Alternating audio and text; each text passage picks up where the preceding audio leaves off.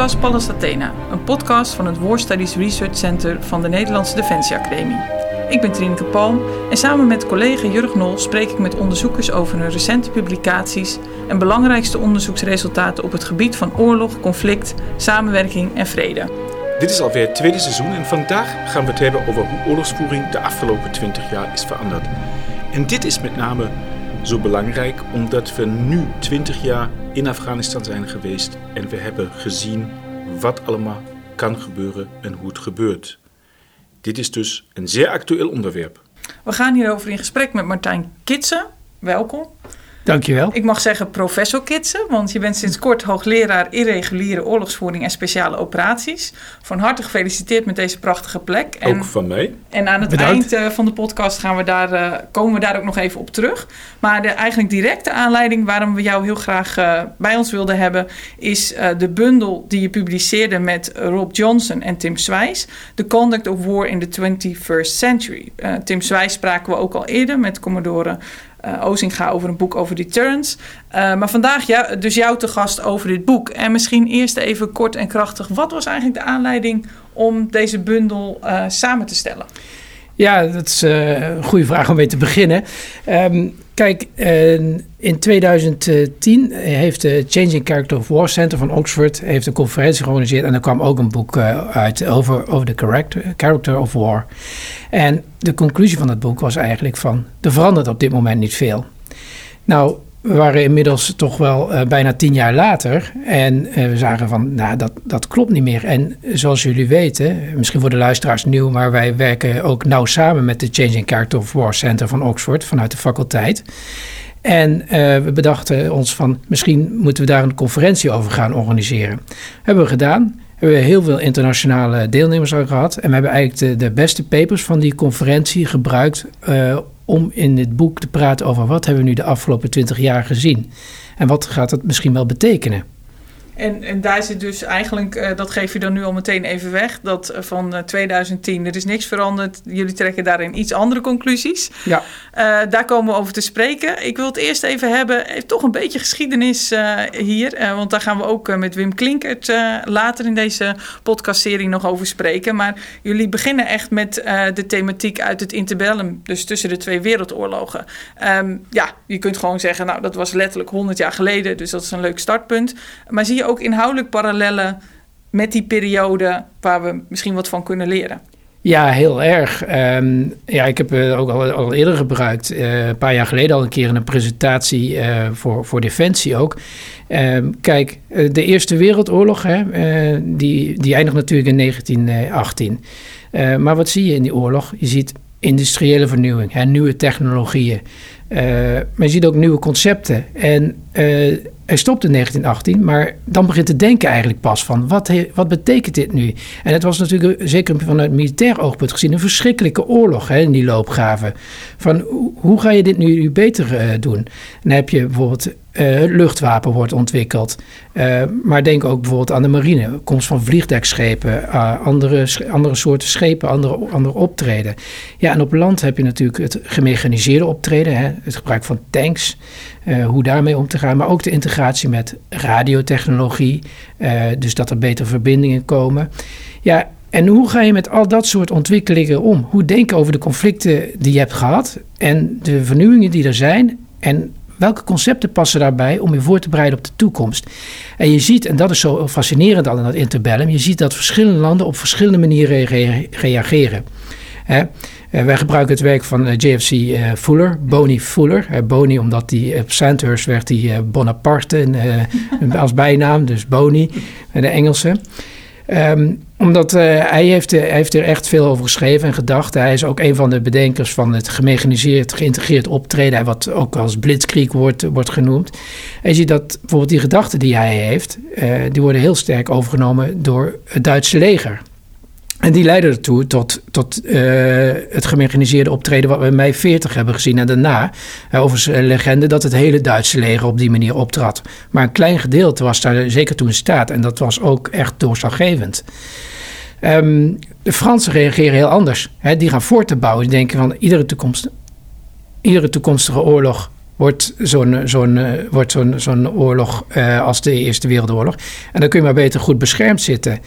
Ja, we hebben, en wij kunnen nu 100 jaar later terugkijken en weten dat dat de verkeerde conclusie was. En daarom is het heel belangrijk om ook naar die periode te kijken. Hè, omdat wij leven nu ook, we hebben 20 jaar war on terror gehad. 2014, hè, de, de terugkomst van Rusland eigenlijk op, uh, op het internationale toneel. China is bezig. Um, ja, we moeten eens even goed terugkijken en dan een fundament gaan leggen van hoe moeten wij nu in de toekomst ervoor staan. Je hebt het al een beetje aangestipt, maar toch willen we heel graag van je weten: hoe is de oorlogsvoering de afgelopen twintig jaar nou eigenlijk veranderd? Ja, dat, uh, daar, begint het boek nu natuurlijk ook mee met het overzicht. Een mooi overzichtshoofdstuk ook van Frans Oosinga. Um, van de oorlog de afgelopen twintig jaar, eh, ik zei het al, War on Terror hebben gevoerd. Daarin zag je eigenlijk, dat begon echt als, het is heel actueel nu. Uh, het begon als, als de jacht op Osama Bin Laden en, en Al-Qaeda. En je ziet dan dat verzand langzaam in een stabilisatiemissie, waarbij de Taliban weer terugkomt. En je moet dan counterinsurgency gaan doen, zeker vanuit Amerika, maar vanuit de hele westerse wereld massaal boots on the ground, echt grondtroepen. Um, maar ja, een heel andere soort oorlog dan een interstatelijk conflict. En dat, dat is waar de meeste legers eigenlijk nog steeds op, op voorbereid zijn. Dus dat is een ontwikkeling die we hebben gezien. We hebben ook gezien dat dat niet heel erg goed ging, om, om het maar zo te zeggen. Maar daar komen we straks nog ja, misschien heel eventjes, wat, ging niet, wat precies ging niet goed? Nou, um, ik denk als je kijkt op het tactisch niveau, het uitvoerend niveau, werden echt wel lessen geleerd. En je ook eh, voor Nederland in Oeris kan terugkomen. Na een paar jaar gaat het eigenlijk best wel goed. Alleen, je ziet, het is dusdanig uh, kostbaar. Hè? Het, mensenlevens kost veel geld. En, uh, dat, dat maakt, en het is ver weg, waarbij eigenlijk, zeker voor een land als Nederland. Wat is nu de link met ons nationaal belang van ons militaire optreden in Afghanistan? Ja, we kunnen daar, dat is een andere podcast. Hè. Dat is ook heel mooi in het, in het werk van Mirjam Grandia, vragen die terugkomen. Um, maar dat is, dat is een heel ander verhaal, daar kunnen we nog drie uur praten. Is dat wat, wat in dat hoofdstuk van Ozinga zit, um, van dat strategic underperformance? Is dat waar het niet goed ging? Is dat meer op het strategische niveau? Ja, op het strategische niveau zit, zit hem inderdaad uh, zit hem de crux. Hè. Je ziet dat uh, aan de ene kant hebben we gewoon de wil niet om lang troepen in, in te zetten. En uh, dat leidt ook tot, tot ja, een gebrek aan voortzettingsvermogen, hè, zoals militairen dat zeggen.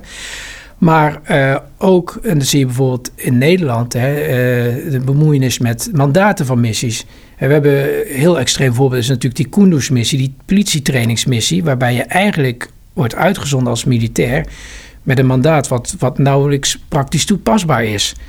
Um, dus dat zijn allemaal ontwikkelingen die meespelen. Over het grotere geheel, Jurg, voor jouw vraag. Um, ik denk wat, als je kijkt naar Afghanistan, en Irak, uh, maar met name Afghanistan, wat mis is gegaan, is inderdaad dat gebrek aan ook strategisch geduld. Hè, dat we lang ergens kunnen, kunnen blijven. En eigenlijk zie je de verschillende Amerikaanse presidenten. Die zijn steeds bezig met een, ja, dat is Jurg, dat is jouw onderzoek ook, met een exit-strategie. Hoe kom ik hier zo snel mogelijk uit? Je ziet, het gaat ner, uh, ieder Bush, maar ook Obama, Trump, en nu Biden natuurlijk heel, heel evident. Van ze zijn eigenlijk allemaal bezig. Hoe kan ik deze oorlog achter me laten? Ja, en dat heeft ertoe geleid dat eigenlijk als je de wil niet hebt om oorlog te voeren, ja, dan, dan sta je echt al eh, op forse achterstand als je, uh, als je nog probeert te winnen. Dat brengt ons eigenlijk al meteen bij de um, ondertitel van jullie boek: uh, Kinetic, Connected en Synthetic. Um, met name denk ik ook het kinetische aspect speelt een heel grote rol in deze oorlog. Wat bedoelen jullie precies met kinetisch en, en, en wat ging mis? Ja, om dat uit te leggen wil ik nog één andere ontwikkeling van de laatste twintig jaar aanstippen. Alsjeblieft. Um, dat is namelijk, we hebben die twintig jaar war terror gehad, maar tegelijkertijd, heb ik toen net al ook al een beetje gezegd, zie je weer de, weer de opkomst van Rusland, Hè? Uh, China, dat zich nadrukkelijk op wereldtoneel uh, uh, mengt. En je ziet hybrid warfare. En dat, of je nu die term juist vindt of niet, daar kunnen we over discussiëren. Maar dus en die ga je straks ook nog toelichten. en, ja, maar het is een feit dat, dat we zien hè, dat bijvoorbeeld hoe Rusland heeft geopereerd in de Oekraïne. bij het eigenlijk weer terug annexeren van de, van de, van de Krim. Dan zie je dat niet alleen uh, militair optreden, maar ook gebruik maken van lokale milities, van cyberbeïnvloeding. We hebben beïnvloeding uh, in presidentsverkiezingen gezien. Um, en denk ook bijvoorbeeld de rellen hè, die vorig jaar in Amerika waren rondom de dood van, um, van George Floyd we weten gewoon dat op Facebook, als je gaat kijken naar in heel veel steden tegelijkertijd braken die rellen uit. Maar we weten gewoon dat daar trollen voor bij zijn ingezet op Facebook. Om die, om die rellen eigenlijk te, een beetje te, te activeren en het vuurtje op te stoken. Dat is niet mijn eigen onderzoek. Hè, dan kom je bij uh, Paul Duchesne en Peter Pijpers uit. Uh, voor dit soort, soort zaken. Maar feit is, en dat brengt me bij jouw vraag, Jurg.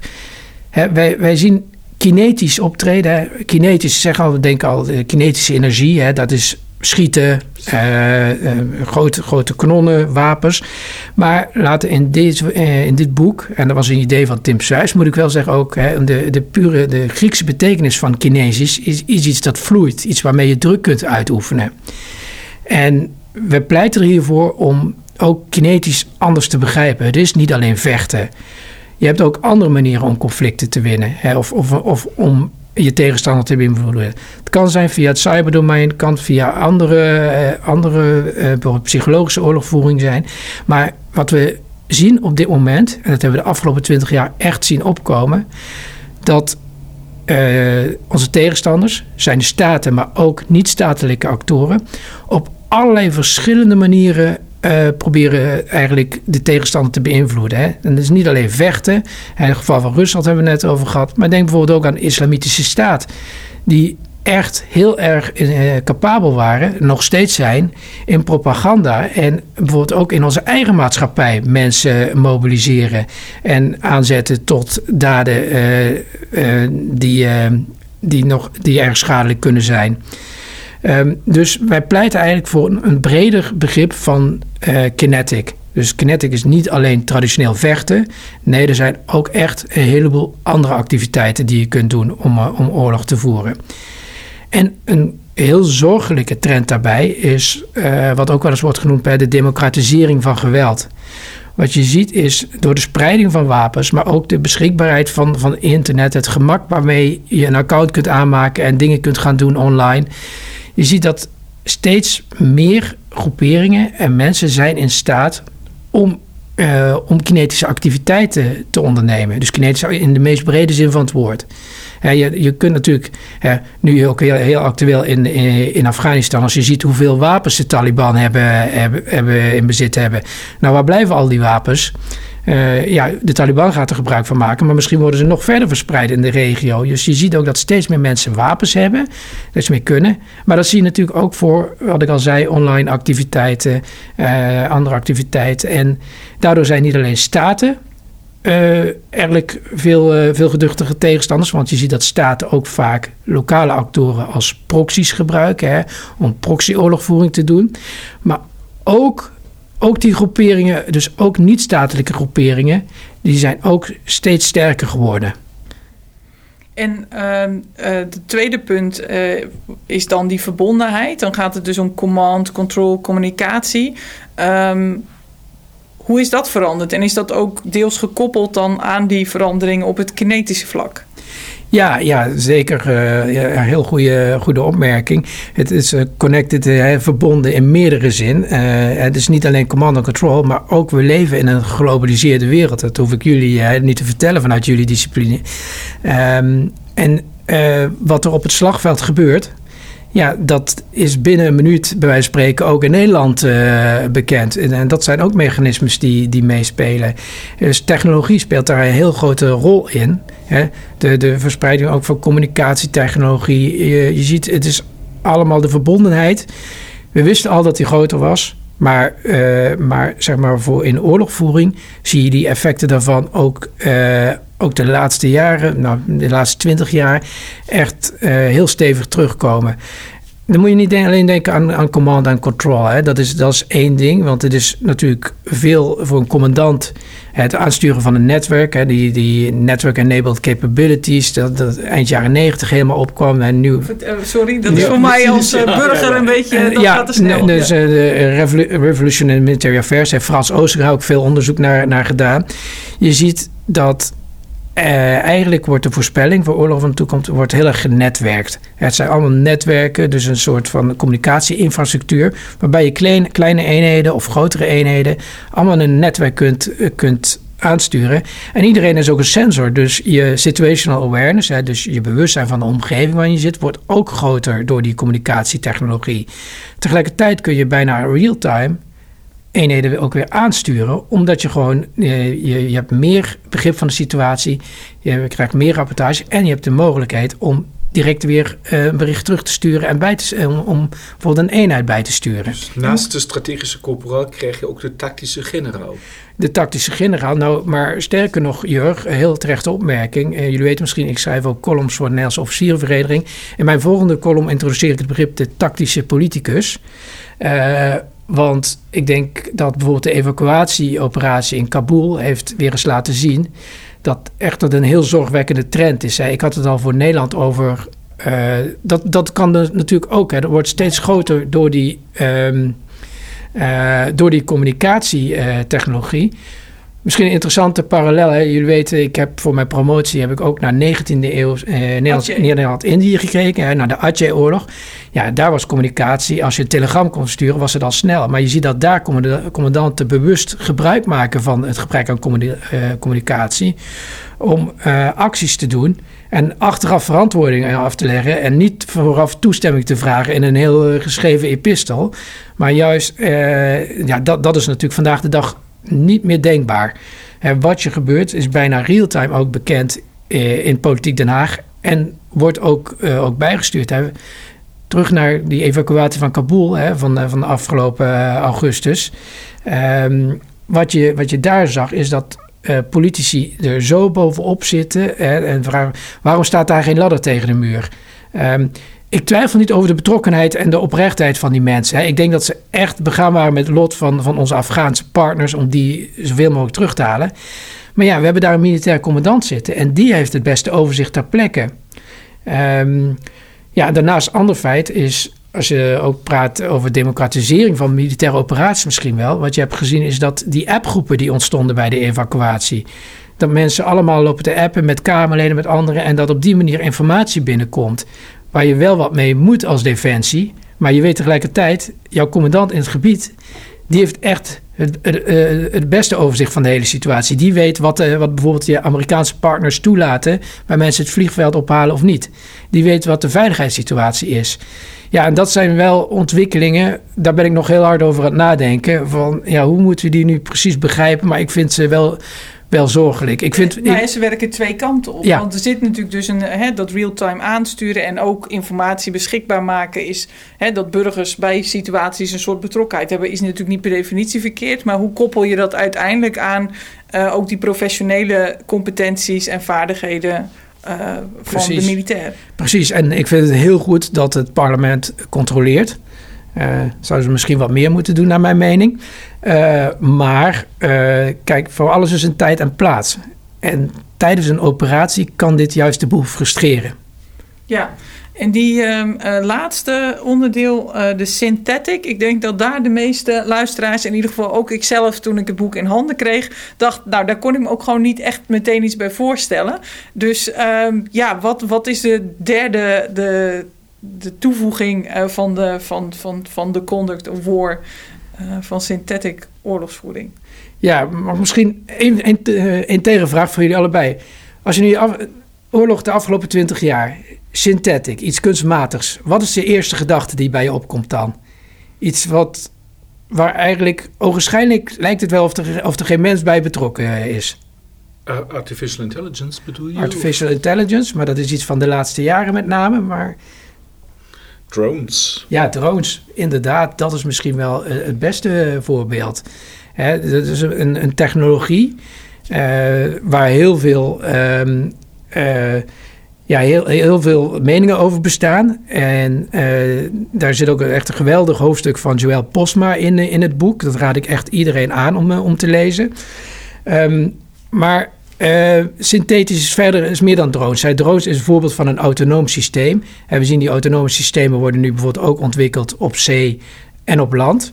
Um, maar uh, het gaat verder. Ja, je noemde het terecht al, al Jurg, artificial intelligence. Hè? Dus, en de rol daarbij om besluitvormingsprocessen, de, de OODA-loop, Observe, Orient, Decide, Act, hè, van Boyd, heeft Frans Oostergaas een proefschrift over geschreven. Dus de hele besluitvormingscyclus van, uh, van het militaire proces te versnellen. Dat kan met behulp van artificial intelligence. Uh, denk ook aan je inlichtingenverwerving. Als je een goed logaritme hebt en je laat alle data binnenstromen, dan kun je veel meer uh, snel besluiten gaan nemen en kijken van hoe de situatie op dat moment is. Dat eh, stelt ook wel uh, belangrijke vragen bij die. De, nou ja, zeker met zo'n algoritme, dan denk ik ook meteen. Ja, dan moeten we dus wel begrijpen hoe dat algoritme ja. werkt. En, uh, dus, dus dat stelt wel spannende vragen over de rol van. Wat, wat is nog de rol van de mens in zo'n. Ja, sta, staat de ja. mens eigenlijk buiten spel? Ik bedoel, hebben we hem nog nodig om oorlog te voeren? Ja, um, ik kom zo meteen nog even op wat andere synthetische ontwikkelingen okay, terug. Ja, maar, maar, maar dit is, dit is cruciaal. Ja, ja, we zijn te eager. Sorry. Nee, nee. Maar, uh, ja, ik vertel misschien te veel. Het is, uh, nee, maar het is cruciaal, hè? De, de ethische dimensie daarvan. Hè? Roy Lindelauw is nu uh, bezig met het oprichten van een, een, een datacenter hier op, bij de faculteit ook. Hè, er gaan verschillende onderzoeken onder Roy's supervisie plaatsvinden. Een daarvan gaat ook over de ethiek hè, van, van dit soort uh, je kunt ethiek inbouwen in logaritmes. Dus uh, om ethische keuzes te maken. Maar dan nog, wat is de rol van de mens? Hè? Schrijf je een logaritme en uh, laat je de computer zijn ding doen en uiteindelijk komt er iets uit. Uh, overigens, een ander woord wat hierin terugkomt is ook machine learning. Hè. Je, je, schrijft logaritmes zodat er wordt geleerd van ervaringen. De, de computer leert, de artificial intelligence leert. En uiteindelijk komt er steeds betere besluitvorming uit, bijvoorbeeld. Maar er zit uh, ook iets autonooms in. Ja, dat ja. u dan zelf gaat leren. En dat je denkt, ja, waar, waar kunnen wij waar, dat nog bijsturen? Ja, waar blijft de mens? Echt we zijn het, hè, uh, Rob Johnson van Oxford, Tim uh, en ikzelf. Uh, maar, maar ook bijvoorbeeld de mensen die bij ons op de conferentie allemaal aanwezig waren. Iedereen is het eigenlijk wel eens dat de mens cruciaal blijft in de oorlogvoering. Je hebt wel meer technologieën. Die technologieën gaan een rol spelen, maar uiteindelijk gaat het, en dat is ook iets wat in het werk van JFC Fuller centraal staat, uiteindelijk gaat het over beïnvloeden van mensen. Je wil een tegenstander tot concessies dwingen. Je wilt de psychologie van die tegenstander beïnvloeden. En dat blijft. Mensen blijven in de loop. We hebben een, ook een schitterend hoofdstuk uh, van, uh, van vier Amerikaanse uh, officieren erin zitten. Met uh, allemaal PhD. Nee, op, één na allemaal een PhD. En dat gaat over die artificial intelligence en de rol in autonome systemen. En je ziet, je ziet gewoon, zij laten zien ook bij wat we op dit moment hebben, de mens blijft in de loop. Uiteindelijk is de mens die bepaalt of iets wel of niet zal gebeuren. En er gaan een hoop verhalen rond hè, over drones, zei ik al, uh, over autonome systemen. Hey, killer robots is een term die je hoort. Autonome torpedo's. autonome to torpedo's ook, uh, ja, maar de mens blijft in de loop. Uiteindelijk is het de mens die, die bepaalt. Bijvoorbeeld de. Um, de, het vergelijkt met een, eh, een Sidewinder-raket. Dat is een eh, hittezoekende raket die wordt gebruikt bij, straaljagers. wat die raket doet, is die, die zoekt zijn doel. Hij, die, krijgt, die ziet de infraroodsignatuur van een doel en die gaat dan op zijn doel af. maar als je op de knop drukt als, als piloot, dan is hij gelanceerd, dan is hij volledig autonoom. Maar betekent het dat jij dan niet in de loop zit? Nee, jij hebt als mens hebt die beslissing gemaakt. Je weet welk doel die ziet en beslissing gemaakt om die, om die raket zelf zijn weg te laten, laten vervolgen. En zo kijken ze naar verschillende wapensystemen en ook de mogelijkheden die er gaan komen in de toekomst. En uh, er zit in al die systemen zit een besluitmoment voor de mens ingebouwd. En zij, het is hun verwachting ook dat dat zelfs in de meest complexe machine learning systemen, als dat de mens stevig in de loop blijft. En toch kan ik me voorstellen dat het de besluitvorming enorm beïnvloedt. Hebben jullie daar ook over nagedacht? Want we hebben net al gesproken over command and control. Um, is het niet juist dat de besluitvormers, wie het dan ook zou zijn. Want dit is natuurlijk ook nog de allergrootste vraag. Als je zo'n ingewikkeld systeem hebt met heel veel actoren die ook betrokken zijn, aan nationale kant alleen al, wie is uiteindelijk degene die besluit? En de tweede vraag is, hoe worden zij beïnvloed door al die technologische ontwikkelingen in hun besluitvorming? Ja, dat is eh, een heel, heel goede vraag. Misschien uh, is dat nog een vraag voor, voor verder, verder onderzoek. Um, ja, die, de besluitvorming, ja, die gaat veranderen. Want een van de, van de dingen die eraan zitten komen, als je het nu hebt hè, over machine learning en over artificial intelligence, is dat de snelheid waarmee besluiten worden genomen neemt toe. En dat betekent, misschien de militaire commandant kan het nog wel volgen, hè, maar waar we het net over hadden, dat je ook ziet dat bijvoorbeeld een staf in Den Haag of een kamer in Den Haag iets van vindt. Ja, die gaan op een gegeven moment, eh, dit proces gaat zo versnellen dat er dingen plaatsvinden waarbij uh, hoger op, hoe hoger je komt in de, in de, in de commandovoeringsketen, de chain of command. Uh, ik denk, die mensen worden echt voor voldongen feiten gesteld. En kijk, hoe wij werken als, ook als Nederlands leger, wij werken met opdrachtgerichte commandovoering. Hè, wij, wij, zijn, geloof onze commandant ter plekke, die neemt het besluit. En kijk, ik ben zelf tien jaar militair geweest. Ik heb er ook altijd zo geopereerd van ik faciliteer de mensen onder me, zodat zij in ieder geval zich veilig voelen en uitgerust zijn om het beste besluit ter plekke te nemen. Dat is hun inzicht. Ja, en daarop moeten we gewoon ook op hoger niveaus gewoon vertrouwen op de mensen die we, die we opleiden. En daar hebben wij natuurlijk hier ook een rol bij, maar daar komen we straks nog op, denk ik. Zeker. Want uh, ik, toch misschien even terug, want we, we, gingen meteen uh, de kant op van ethiek en besluitvorming. Maar jij zei, ik wil eigenlijk nog, hè, we hebben drones genoemd, maar er zijn nog wat meer kinetische. om, laten we eventjes terug, sorry, synthetisch. Uh, even terug naar, dat, uh, naar dat, dat, lijstje, naar de ontwikkelingen. Ja, synthetisch. Uh, we hebben nu bijvoorbeeld autonome systemen gehad, artificial intelligence en machine learning. Maar denk ook gewoon eens aan human performance en enhancement of performance. Hè, dus het vergroten van het presteren van de mens. Exoskeletten zijn ontwikkelingen die we nu zien. Hè. Dus, ja, dat, dat, is ehm, dat je dus een, een soort frame hebt, wat je, wat je zeg maar om kunt doen als een soort van harnas, waardoor je bijvoorbeeld meer kunt, kunt, uh, kunt dragen. Uh, je kunt makkelijker een berg oplopen of harder lopen. En er was ook zo'n filmpje van een vliegende marinier. Is dat ook precies. Die, uh, ja, ja, ja dat was het volgende voor, voorbeeld wat ik, wat ik wilde, wilde noemen. Dat zijn ook ontwikkelingen, als je praat over synthetisch die we zien. Nieuwe, nieuwe uitrusting. Um, denk bijvoorbeeld aan ehm, dat we nu, eh, nu zover zijn hè, eh, dat we helmen hebben in bijvoorbeeld de Joint Strike Fighter, waarmee je gewoon als piloot gewoon door de vloer van je, van je vliegtuig heen kijkt en je ziet gewoon het landschap onder je. Die zijn er nu ook al voor tanks. Uh, dus dan zit je in zo'n tank, maar je ziet gewoon wat er om je heen gebeurt. Maar ook nog eens, we hadden een paar jaar geleden Google Glasses, was niet zo'n heel groot succes. Maar je ziet nu wel ook komen voor individuele soldaten dat ze een bril krijgen waarop ze allerlei informatie over hun omgeving zien. Dus dat zijn ook dus het vergroten eh, van eigenlijk ehm, eh, het vermogen van de mens om te presteren in die moeilijke omstandigheden van oorlog. Dat kan, uh, daar kan het synthetische ook aan bijdragen. Dus dat is een, een, laatste dimensie die ik wilde aanstippen. Nu hadden we door de eeuwen heen um, gezien dat juist de ontwikkelingen, de technische ontwikkelingen, ook enorm hebben geleid tot een onevenwicht tussen de verschillende uh, tegenstanders. Uh, je ziet eigenlijk dat met elke sprong in de technische ontwikkeling strategieën worden achterhaald. Uh, en met name dus ook de machtsbalans wordt verstoord in enige vorm. Wat betekent eigenlijk al deze ontwikkelingen voor de, voor de machtsbalans tussen de, de, de staten op dit moment? Nee, ja, je hebt, ik, ik, moet meteen denken aan die democratisering van oorlogsvoering die je een paar keer uh, genoemd hebt. Precies, ja. Ja, dat, uh, wat we de afgelopen twintig jaar hebben gezien, hè, dat is een trend die we in het boek ook beschrijven, is uh, dat eigenlijk het Westen kon altijd uitgaan van technologische superioriteit en uh, daarmee winnen wij uh, de oorlogen die we, die we voeren. Zeker 2003, de, de inval in Irak, hè, de Max Boot, The New American Way of War. Relatief weinig grondtroepen, wel dat genetwerkte optreden hè, met de luchtmacht ook. Ja, groot succes. Maar wat je de afgelopen twintig jaar hebt gezien, dat onze tegenstanders met minder technologie maar wel met, uh, met meer beschikbare middelen en meer wapens, maar ook bijvoorbeeld het virtuele domein. Uh, dat, dat die tegenstanders uh, gewoon in staat zijn om, om ons uit te dagen.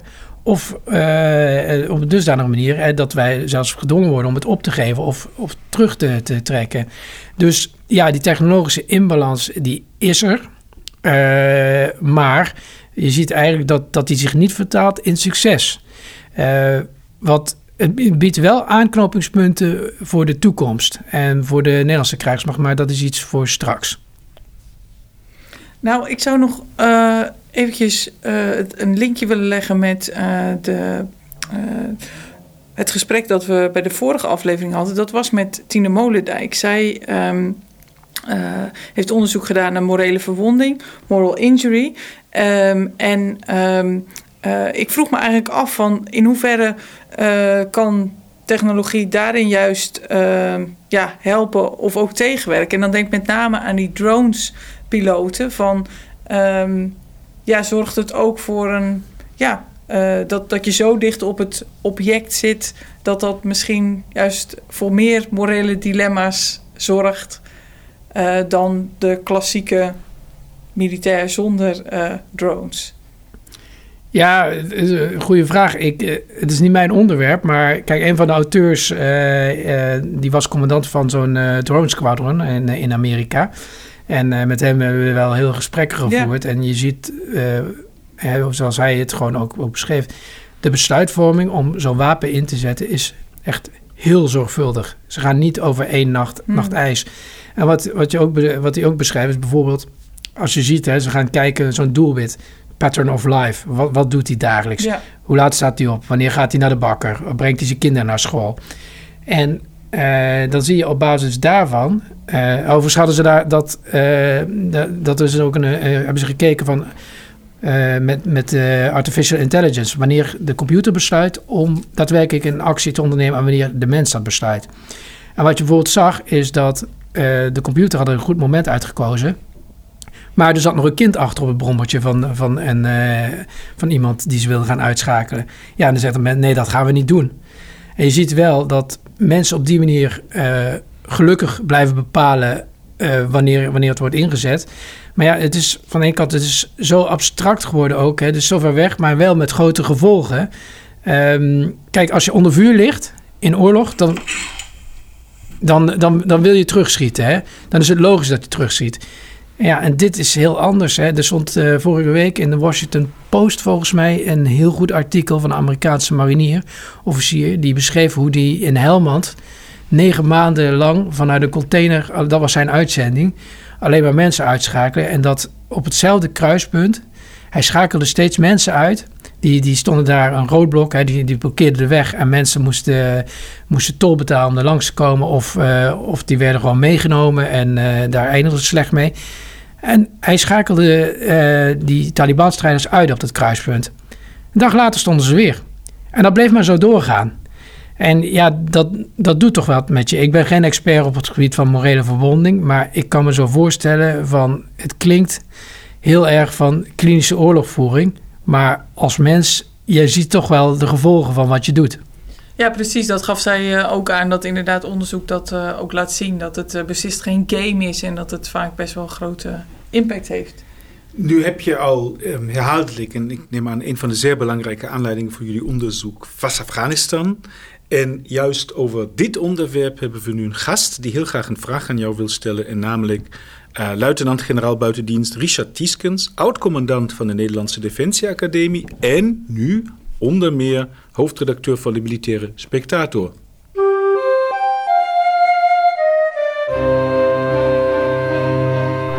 Martijn, in uh, deze podcast kan natuurlijk een uh, vraag over de actuele situatie in Afghanistan niet ontbreken. En als we kijken naar de situatie na 20 jaar Afghanistan, dan is dat natuurlijk uh, niet positief. Uh, in militaire termen hebben we de gewenste endstate uh, niet bereikt. In 2001 was de Taliban aan de macht.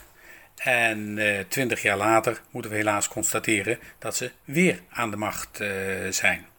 Als we dat eens vergelijken met wat we in Oeruzgan hebben meegemaakt, dan uh, zien we dat daar in 2006 die regio in bestuurlijk opzicht uh, gedomineerd werd door de Poppelzaai-gemeenschap onder leiding van de toenmalige gouverneur Jan Mohamed Kaan. Die was voor Nederland niet aanvaardbaar, werd afgezet. En andere groeperingen hebben in die periode van de Nederlandse inbreng in Oeruzgan provincie in ieder geval bestuurlijk gedomineerd. Maar helaas moeten we ook daar constateren dat na vier jaar inzet de situatie weer terug bij af was en de poppelzaai weer uh, in het zadel uh, zaten. Nou hebben we in Nederland uh, doen we heel veel onderzoek naar de gebeurtenissen in, in. En praten we daar veel met elkaar over en trekken we daar lessen uit. en mijn vraag is eigenlijk tweeledig. zijn die, die lessen die wij trekken uit onze ervaring in Oeruzgan, zijn die ook vergelijkbaar en komen diezelfde soort lessen ook voor in andere provincies? Bijvoorbeeld in Herat of in een provincie als Baglan, waar we natuurlijk ook een verleden hebben als, uh, als Nederland, hebben zich daar uh, vergelijkbare ontwikkelingen uh, voltrokken. En een tweede vraag is, als het antwoord op die eerste vraag bevestigend is, zijn dan de mechanismen die we op provinciaal niveau constateren, zijn die dan ook schaalbaar naar het nationale niveau, dus voor de gebeurtenissen in uh, Afghanistan als een, uh, als, een, als een geheel land? Ja, dankjewel uh, Richard voor, voor deze, ik moet zeggen, ook heel goed geïnformeerde vraag. Um, ja, er zijn eigenlijk twee manieren om hier naar te kijken. Leren binnen de provincie, of binnen verschillende provincies. maar is het dan het leren van het optreden van westerse militairen in die provincies of het leren van de dynamieken van, van het conflict in die, in die provincie? Laat ik eerst dat, dat eerste pakken. Hè. Uh, want dat is ook in ons boek. Het, zijn de, uh, het draait om de manier waarop westerse machten hun, krijgs, uh, hun, militair apparaat gebruiken. Um, eh, Martijn van der Vorm, die doet op dit moment uh, bij Frans Oostergraam zelf promotieonderzoek. En dat gaat, in van hoe, hoe, gaat over hoe leer je van, van conflicten. Hij kijkt naar Afghanistan en uh, van hoe leer je uiteindelijk van als een conflict is afgelopen, of als jou, jouw missie erop zit, maar ook tijdens die missie. En als je kijkt naar verschillende provincies, verschillende nationale legers, zie toch wel dezelfde soort dynamieken terugkomen. Ik heb zelf in 2019 ook uh, aan een Amerikaans project van het Amerikaanse ministerie van Defensie meegewerkt. Dat uh, was Lessons Learned uh, from Afghanistan. Um, waarbij ik eigenlijk ook de claim heb gemaakt, hoezo lessons learned? Het zijn lessons observed. Het zijn vooral dingen die we identificeren, weten dat dat fout zijn gegaan, maar er daadwerkelijk iets mee doen, dat, dat is iets anders. Uh, en dat, dat zie je wel, wel terugkomen. Maar je ziet tegelijkertijd tijdens die operaties zie je bijvoorbeeld echt wel bij verschillende legers dat ze. Een leger is gemaakt, ik heb al een keer gezegd, en ontworpen om een staat, eh, interstatelijk conflict te voeren, een oorlog tegen een andere staat. Als jij dan opeens in Afghanistan komt en dan moet je uh, optreden tegen de Taliban, die onder de bevolking zit. Je moet, sterker nog, je moet die bevolking aan je zien te binden. Of in ieder geval zorgen dat die Afghaanse overheid meer vat krijgt op die bevolking. Ja, dat zijn heel andere dingen. En je ziet uh, dat, uh, dat de meeste legers wel ongeveer na twee jaar hebben begrepen hoe ze, hè, zo, we noemen dat een population-centric conflict, hoe ze daarmee om moeten gaan. Dus, dus die omslag van enemy-centric en conflict waar het draait om het vernietigen van de, van de tegenstander, naar een conflict waarbij het draait om juist die bevolking ook aan je te binden. En eigenlijk te zorgen dat die tegenstander geen grip krijgt op de bevolking. Die omslag wordt eigenlijk in, in alle provincies gemaakt. Dan de dynamieken van het conflict in de provincie zelf. Ja, geen enkele provincie is, uh, is natuurlijk uh, hetzelfde. En uh, de, ook veel verschillende etniciteiten in Afghanistan, veel verschillende stammen. Maar toch zie je dat de dynamieken best wel vergelijkbaar zijn. En wat we veel hebben gezien, hè, Richard noemde dat terecht al, want Nederland heeft ingezet in, in Oeruzkan op het, maken, op, het, op het construeren van een soort nieuwe tribale balans. En noem dat in mijn eigen onderzoek ook. Dus een balans in de lokale samenleving, waarbij eigenlijk iedereen vertegenwoordigd was. We noemen, je hoort nu ook, de Taliban wordt opgeroepen om een inclusieve regering eh, neer te zetten. Nou, dat hebben we als Nederland ook op provinciaal niveau gedaan. Een inclusief provinciaal bestuur, waarbij er een gouverneur van buitenaf was. Maar die werkte samen met allemaal districtsleiders die al die verschillende stammen vertegenwoordigen. Ja, dat is bijzonder goed gelukt. Alleen, daar komen we weer over het voortzettingsvermogen te praten. we, waar, we, we, hadden dus echt die tribale balans veranderd op een manier waarbij ook echt de angel en het conflict in Oeruzgan, hè, want mensen kozen voor de Taliban omdat ze niet eens waren met de manier waarop de overheid opereerde. Die angel hadden we uit het conflict gehaald. Alleen als je dan weggaat en eh, eh, op een moment dat het nog niet zelfredzaam is, nog niet bestendigd is, ja, dan kun je verwachten dat het gaat instorten. Ook nog eens als je wordt opgevolgd door bondgenoten, eh, Amerikanen en Australiërs in dit geval, die een heel andere kijk hadden op, op, op die lokale politiek. Die juist weer aan de slag gingen met de mensen waarvan die wij een beetje hadden, hadden ingetoomd, hè, die poppelzaai. Dus ja. het belang van strategisch geduld komt dus ook hier weer terug. Belang van strategisch geduld en van kennis van, die, van die lokale samenleving. Hoe zit die samenleving in elkaar? En dat ook vertalen in de juiste, juiste manier van optreden. En dan weer terug naar jullie boek. Ja, want uh, uh, ja, je benadrukt heel erg het leren leren. Hè? Dat zijn processen die je tijdens een missie uh, neer kan zetten. Uh, maar dat begint natuurlijk al bij de opleiding van kun je leren. Dus, uh, en dat is wat we doen bij de faculteit Militaire Wetenschappen. We leiden de officieren op voor de komende 40 jaar. Uh, dus dat betekent ver vooruit kijken. Wat hebben ze nodig? Ja, dus wat betekent dit boek ook voor de opleiding van onze officieren? Wat moeten ze meenemen van de afgelopen 20 jaar voor hun komende 20 jaar? Nou, als ze iets moeten meenemen, is het uh, dat ze creatief moeten zijn. Ze moeten gewoon. En, en uh, nieuwsgierig. Hè? Ik had uh, laatst een gesprek met Richard Oppelaar. Die zei ook van uh, goede officier is commandant, van, de, commandant van de Nederlandse Defensie Academie. Ja, hij zei ook een goede officier moet nieuwsgierig zijn. En ik denk die wetenschappelijke nieuwsgierigheid, die creëren we bij de, bij de faculteit. En ja, ik vind eigenlijk dat ieder officier zou die nieuwsgierigheid moeten hebben. Je omgeving begrijpen, ontwikkelingen begrijpen en kijken hoe jij daar op jouw niveau mee om kunt gaan. En uh, de oorlog van morgen begint vandaag, zeg ik altijd. He, de, uh, nadenken over de manier waarop wij in de toekomst zullen optreden. Uh, dat is gewoon ontzettend belangrijk. En dat dient ook echt binnen de organisatie uh, bottom-up te gebeuren. Dus officieren op, op het laagste niveau, zodra ze hier klaar zijn, hè, die, dan kom je in een ritme. Hè. Op dit moment is het nog heel erg dat, als je kijkt naar niet alleen Nederlands leger, maar eigenlijk de hele NAVO, dat we nog steeds optreden zoals in de jaren 80. En dat soort operaties, uh, zo trainen we ook. Er zijn natuurlijk wel nieuwe elementen, maar het is nog altijd. Ik zeg altijd: als je nu een officier die in de jaren 80 is opgeleid en toen paraat kwam, als je die nu weer, weer opnieuw paraat zou laten gaan, die herkent dingen. Um, dat is niet hoe de oorlog van 2035 eruit gaat zien. Hè. Ook in de defensievisie komt uh, terug. Dus je moet nadenken over hoe gaat dat dan uitzien en hoe kan ik als officier, hè, hoe kunnen wij als krijgsmacht daarin uh, een, een, beslissende betekenis hebben? En ja, ik juich dan ook eenheden vanuit mijn boek aan, maar ook de officieren die we hebben om creatief te denken. Om te experimenteren. Hè. Dat is ook wat eh, mensen als Fuller in, in het interbellum zeiden. Hij experimenteren, je moet op zoek gaan naar nieuwe wijzen. En je ziet dat bijvoorbeeld ook terugkomen hè, bij de landmacht. Uh, heeft uh, TIMT, Tactical Information Maneuver Team bij het 17e Panzerinfanteriebataljon.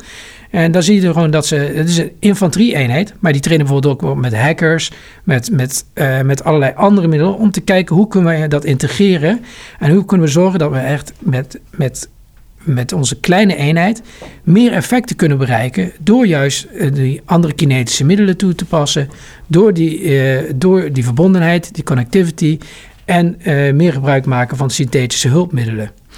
Dus, en daar onze officieren, dat zijn, moeten de creatieve geesten worden, op wie het grootste gedeelte van die bottom-up innovatie gaat drijven. Ja, want ik moet zelf daarin ook denken aan het Simulation Center van de, de landmacht. Dat zit in Amersfoort, uh, waarbij ook met de opleiding ook meer die synthetische nieuwe mogelijkheden ook uh, worden ingezet met virtual reality. Hoe je toch beter ook kunt trainen. Je noemde net al um, um, 2035. Dat datum is natuurlijk niet voor niks gekozen, denk ik. Want het is uh, behapbaar. 15 jaar is ook een beetje de periode van interbellum. Maar mm, niet in de laatste plaats werd er recentelijk ook nog een leuke publicatie vanuit uh, het Hoger Dik uh, nou ja, gepubliceerd. namelijk de strategische visie 2035. Um, wat betekent de afgelopen twintig jaar oorlog die we hebben gevoerd, de veranderingen die we dus hebben, ook met de Krim die je ook hebt genoemd, maar ook dus de kern van jullie boek eigenlijk, namelijk, en dan ga ik wel eventjes weer naar de ondertitel van jullie boek, namelijk Kinetic, Connected en Synthetic. Wat betekent dit voor het Nederlands veiligheids- en defensiebeleid? Ja, de, goede vraag, uh, Jurg. En uh, ik, heb, ik heb er ook een antwoord op. Uh, dat is mooi. Daar ben ik blij om. Anders zouden we nu al moeten stoppen. nee, van, als je iets kunt zien, hè, kijk naar Nederland. Um, kijk hoeveel tanks we hadden aan het einde van de Koude Oorlog. Panzerinfanterievoertuigen, volgens mij 2000 tanks of zo in de jaren 80. vliegtuigen, hè. we hadden ook volgens mij meer dan 200 F-16's ooit. Um, wat we de afgelopen twintig jaar hebben gezien is dat Nederlandse politiek wel bereid is om die krijgsmacht in te zetten. ik denk dat het op dit moment misschien weer even minder is, maar de wereld om ons heen, als je kijkt de problemen rond, rondom Europa, ja, ik vrees dat toch gewoon echt in de toekomst weer missies bijvoorbeeld in de Sahel of in het Midden-Oosten moeten plaatsvinden, omdat dat gewoon instabiliteit is die ons gaat raken in Europa. Uh, wat je ziet is ik denk dat we dan wel die bereidheid hebben om middelen in te zetten. Alleen we hebben veel minder middelen gekregen. Dat zie je in, alle westerse legers eigenlijk. Misschien de Amerikanen een beetje als uitzondering. De meeste westerse legers, hè, zijn dat vredesdividend, die zijn echt na de Koude Oorlog echt gekrompen. Uh, dus we hebben minder. Maar tegelijkertijd zie je dat er andere mogelijkheden zijn hè, om kinetisch uh, uh, te opereren. Dus niet alleen traditioneel militair, ook andere dimensies. Die verbondenheid is groter en je krijgt mogelijkheden vanuit dat synthetische aspect. Voor Nederland gaat het gaat betekenen is dat wij eens anders moeten gaan denken over. We hebben weinig. Wat ik al zei, we zijn een klein leger, maar we opereren er nog altijd mee alsof wij binnen die grote NAVO-structuur, eh, een, een bataljon of een brigade, om in landmachttermen te zeggen, heeft zijn eigen vak. Maar waar, waar we naartoe moeten is dat wij met minder massa dus minder grote legers, minder grote eenheden, meer effecten gaan bereiken. Pardon. En dat kunnen we ook. Om, juist door die drie trends, hè, juist door na te denken over: oké, hoe kan ik, ik kan misschien hier vechten, maar ik kan ook kijken of ik bijvoorbeeld via cyberactiviteiten mijn doel kan bereiken. Of in ieder geval iets kan doen om die tegenstander te verzwakken. Um, verbondenheid, de connected. Uh, je hebt misschien minder, maar door, als je gaat, door dat minder met elkaar te verbinden allemaal, hè, verschillende bijvoorbeeld, uh, ik zeg maar wat, stel dat je in een bataljon uh, uh, compagnieën met elkaar, tot, op voertuigenniveau, wordt alles verbonden in de toekomst, is de bedoeling. dat is het project Foxtrot van, de, van Defensie is daar mee bezig. Als dat allemaal zo verbonden is, betekent het ook dat je gewoon kunt bijvoorbeeld gaan swarmen. Hè? Dat je kunt optreden. Swarmen is dan, dan treed je in losse verband op. Uh, veel, die mensen treden veel autonomer op. Maar ze hebben ook allemaal veel betere situational awareness. En uh, je kunt eigenlijk met veel minder kun je, kun je meer bereiken dan bijvoorbeeld een veel groter gebied bestrijken. Hè, als je een gebied wil verdedigen. Maar denk ook de combinatie, dat hebben we de afgelopen 20 jaar heel drukkelijk gezien, van kleine eenheden, bijvoorbeeld special forces, met air power. Ehm, dat was in 2001 de, de Afghan Model, heet dat, in uh, Modern Warfare. Uh, Afghaanse model. En dus dat je eigenlijk met behulp van wat lokale milities, special forces en je eigen airpower, omdat je zo connected bent daarmee, kun je een, een, tegenstander heel erg veel, veel schade berokkenen. Dus dat soort dingen voor Nederland gaan we zien waar we echt over moeten gaan nadenken. En niet alleen nadenken, ook echt onze organisatie anders voorop zullen moeten gaan inrichten. Is dat we met minder middelen echt veel meer moeten gaan bereiken. En dat kan ook. Beetje special forces, uh, zie ik meteen het bruggetje naar je eigen leerstoel. Irreguliere oorlogsvoering en speciale operaties, uh, combinatie met airpower. Uh, kun je misschien iets vertellen over het onderzoeksprogramma dat je wilt gaan opzetten, misschien al hebt opgezet. Uh, dus wat kunnen we gaan verwachten van jou de komende jaren op onderzoeksvlak? Ja, we, zijn, uh, we zijn net gestart, hè, dus uh, we zijn er nog hard over aan het nadenken. we hebben ook, ook nog niet veel mensen, maar wat we doen is, we hebben een, een onderwijspoot, hè, waarin we het onderwijs hier bij de faculteit doen, maar ook voor, voor de speciale eenheden. En we hebben onze onderzoekspoot. En onderzoek op dit moment zijn meestal promovendi. En ehm, ja, dat, ik moet zeggen, er komen echt een paar geweldig mooie onderzoeken aan. We hebben bijvoorbeeld Martijn van der Vorm noemde ik al. Die, dat gaat over leren uh, tijdens irreguliere oorlogvoering. Ivor uh, Wiltenburg, die podcast ook over de Chora-paper heeft, heeft gedaan, is bezig met Security Force Assistance, dus het opleiden van andere legers. Hè, hoe, hoe doe je dat? traditioneel is dat heel erg een special forces taak, maar je ziet dat dat nu groter gaat worden. Ik denk ook als je kijkt naar de trend voor de toekomst, hè, is dat dat je als, als, een land als Nederland dit soort missies veel vaker gaat doen. Dus dat is een heel interessant uh, onderzoek om, om, naar uit te kijken. Ik heb net ook, uh, Marnix Provoost is net gestart met een onderzoek over hoe insurgency, dus hoe opstanden eigenlijk hoe die complexer zijn geworden. En eigenlijk, uh, ja, ja, jullie zijn bekend met staatsvormingstheorieën van Charles Tilly, het werk bijvoorbeeld. Uh, uh, of mensen als Hendrik Spruit, hè, werkt de Sovereign State en its competitors. Je ziet dat die insurgencies van, van vandaag de dag, die combineren vaak niet alleen maar... Het Taliban is nog een redelijk traditionele club. Maar als je kijkt bijvoorbeeld JNIM in de Sahel. dat is een, een, een groep die combineert een klassieke guerrilla met terrorisme van Al-Qaeda, met criminele smokkelbendes. Ja, en dat, dat soort, uh, noemt dat symbiotische insurgencies. Dat gaan we veel meer terugzien. Hij denkt bijvoorbeeld aan drugskartels in Mexico ook, die gewoon de facto hele provincies besturen. Um, uh, dat, dat gaat echt een, een, uitdaging worden, worden voor, de, voor de toekomst. Dus dat is uh, ook een mooi onderzoek.